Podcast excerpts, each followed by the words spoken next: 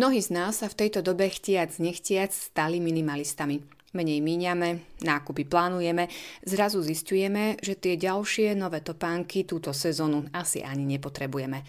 A ani deti nemusia mať na raňajky vždy čerstvé pečivo. Bez akejkoľvek újmy zvládnu zjesť včerajší chlieb. Korona kríza nám nastavuje zrkadlo a ako vyhodnotiť obraz, ktorý nám ponúka. Rozprávali sme sa s Andreou Richardson, ktorá je už niekoľko rokov propagátorkou minimalistického životného štýlu. Dá sa v takejto situácii hovoriť o nejakom novom životnom štýle minimalizmu, alebo je to len tým, že nás korona kríza pritlačila?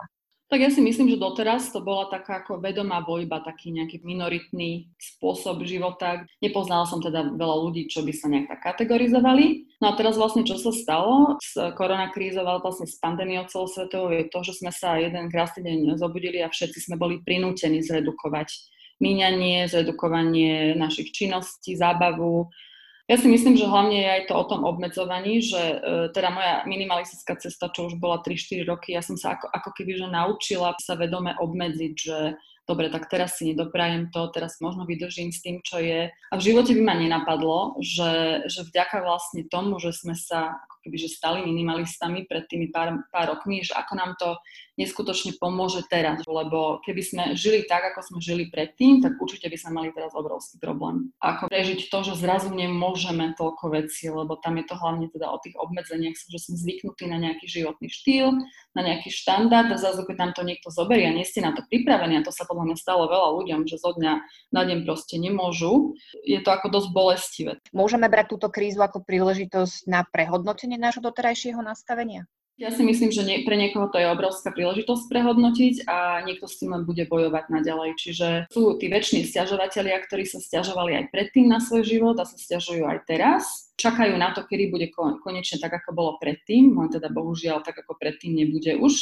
No a potom pre niekoho naozaj, hlavne taký, čo bol na hrane, že napríklad u mňa sa to prejavovalo v tom, keď som teda rozmýšľala nad tým redukovaním vo svojom živote, že som ako keby, že strácala potešenie už aj z toho, čo mám. Jednoducho nebola som spokojná ani ako mama, ani ako manželka, že napriek tomu všetkému, čo sme mali, tam je taký nejaký nepokoj v duši a človek sa snaží nájsť ten dôvod, že prečo. Takže možno, že veľa ľudí bolo v takej situácii a teraz vďaka tomu, že musia sedieť doma a jednoducho začať žiť úplne inak, že im to proste niečo tak klikne v hlave a prehodnotia, čo je vlastne v živote dôležité a že aké prchavé sú tie hmotné statky. Že istým spôsobom je to tak akože pozitívne, to naozaj vnímam v takej akože pozitívnej rovine, že niečo sa už muselo stať, aby sme sa prebudili z takej tej apatie, lebo takto to už ďalej ako nešlo.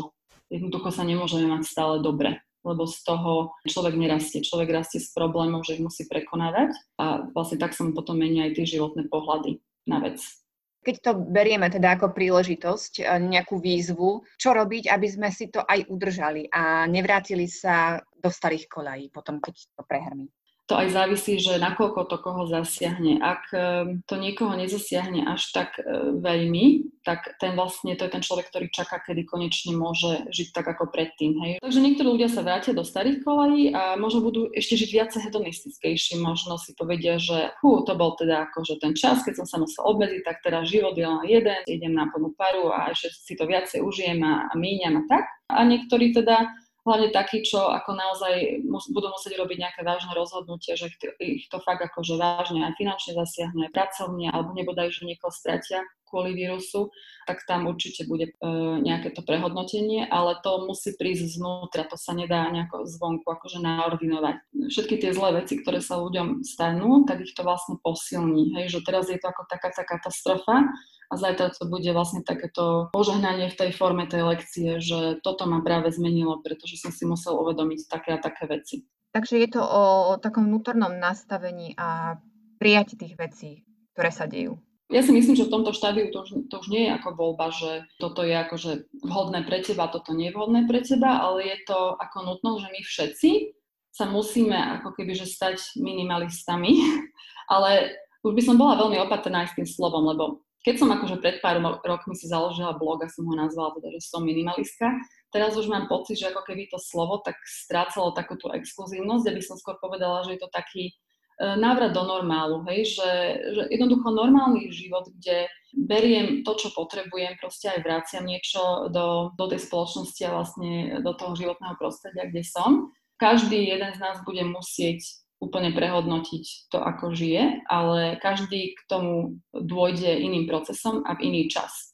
Niekto už tam je, niekto je na ceste a niekto ešte má veľmi ďaleko od toho. Myslím si, že táto pandémia tomu napomohla, že to vlastne urýchlila celé. To, čo by trvalo ešte najbližších 50 rokov, možno teraz sa to stane za 2-3 roky a všetci budeme žiť oveľa jednoduchšie a úplne inak ako doteraz. Čo teda dúfam, to by bolo celkom fajn.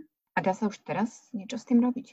Spôsob, ako z tohto von, alebo ako proste možno začať trošku inak žiť, je, že sa vrátiť nejak tak naspäť do toho komunitného bývania. Ja si to predstavujem ako taký sen, ja vôbec neviem akože reálne, ako sa to bude dať rýchlo dosiahnuť, ale určite už niektorí ľudia proste začínajú takto fungovať a to je vlastne komunita, kde ľudia žijú v nejakom susedstve, prostredia, že si navzájom pomáhajú, že si požičiavajú veci, že si opravujú. Jeden vie vrtať, druhý vie proste šiť, tak akože si pomôžeme, vymieňame si možno nejaké tovary a produkty, hej. Jednoducho takýto nejaký akože systém. Určite ako tá solidarita, bez toho to nejde, ako sami to zmeniť nevieme, ale to už vidíme aj teraz, že ako sa to zmenilo len vďaka tomu, že sme museli doma byť zavretí, že tí ľudia proste držia spolu a že si pomáhajú, že si vymieňajú veci, informácie a tak je to ako fajn, podľa mňa v tomto je to veľmi pozitívne. Na druhej strane asi táto situácia nepomohla našej naviazanosti na technológie. Sme viac na sociálnych sieťach, vo veľkom využívame všetky možné technológie, aby sme boli ako tak v kontakte s okolitým svetom. Ako sa vrátiť ale z tejto cesty späť, aspoň teda k stavu, ktorý bol pred koronakrízou, hoci ani ten nebol už teda nejaký optimálny? V tomto smere, ja si myslím, že je to super, že nám to umožní, že sa vieme skontaktovať počas toho, ako musíme byť v karanténe, ale myslím, že si asi veľa ľudí uvedomí aj, že ako by radšej sa stretol, že ako keby ten vírus, on zaútočil na tú najslabšiu vlastne našu takú stránku, že my sme veľmi sociálne bytosti. My potrebujeme ten kontakt, aby sme boli proste šťastní. To je vlastne jedna vec, že návrat možno k tomu stretávaniu sa potom, že aké nám to bude vzácne, keď konečne môžeme. A druhá vec je vlastne tie deti, teraz nech sú zavreté doma, tak určite jednoduché dať im ten iPad do ruky alebo pustiť televízor, lebo však čo iné sa s nimi dá robiť, hlavne keď teda rodičia majú nejaký home office alebo tak. Ako ja zo skúsenosti viem povedať, že jediné, čo na toto funguje, je, že obmedziť to. Ako s tými malými deťmi úplne a s tými väčšími deťmi, že dať im treba.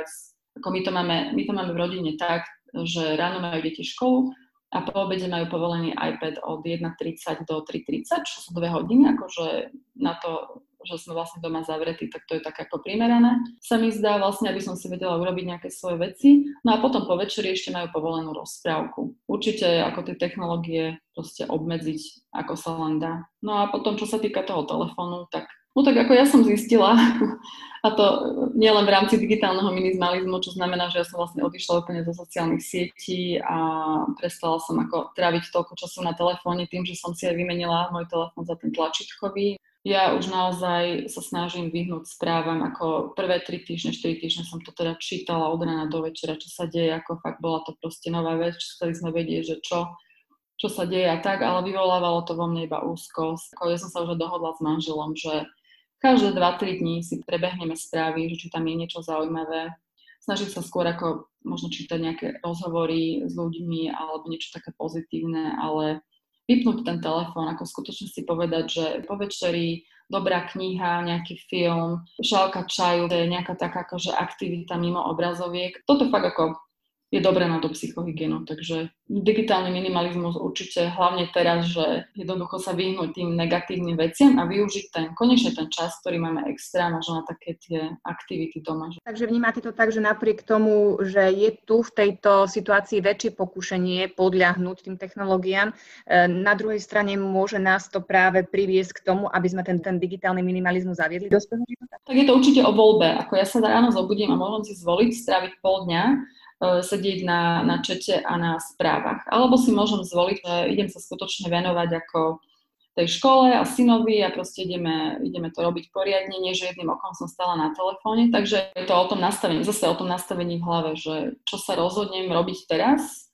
tak sa budem cítiť potom zajtra z toho a možno, že je to aj príležitosť konečne ako naozaj sa niečo nové naučiť. Ako ja poznám veľa aj teraz kamarátky, robia si rôzne online kurzy, učia sa jazyk. Je tam šanca proste zmeniť niečo a potom si povedať, že aha, že počas tejto karantény, ktorá trvala 2, 3, 4 mesiace, že toto som dosiahla a nielen, že som presedela celý ten čas pred správami a pred nejakými banálnymi aktivitami, len aby mi ubehol čas a čakám, kedy konečne zase bude všetko tak ako predtým. Vy píšete na stránke, že chcieť menej je vraj nová definícia úspechu. Máte to teda na sebe odskúšané, že ako keby v každej tej oblasti svojho života chcieť menej je v konečnom dôsledku to, že môžeme získať?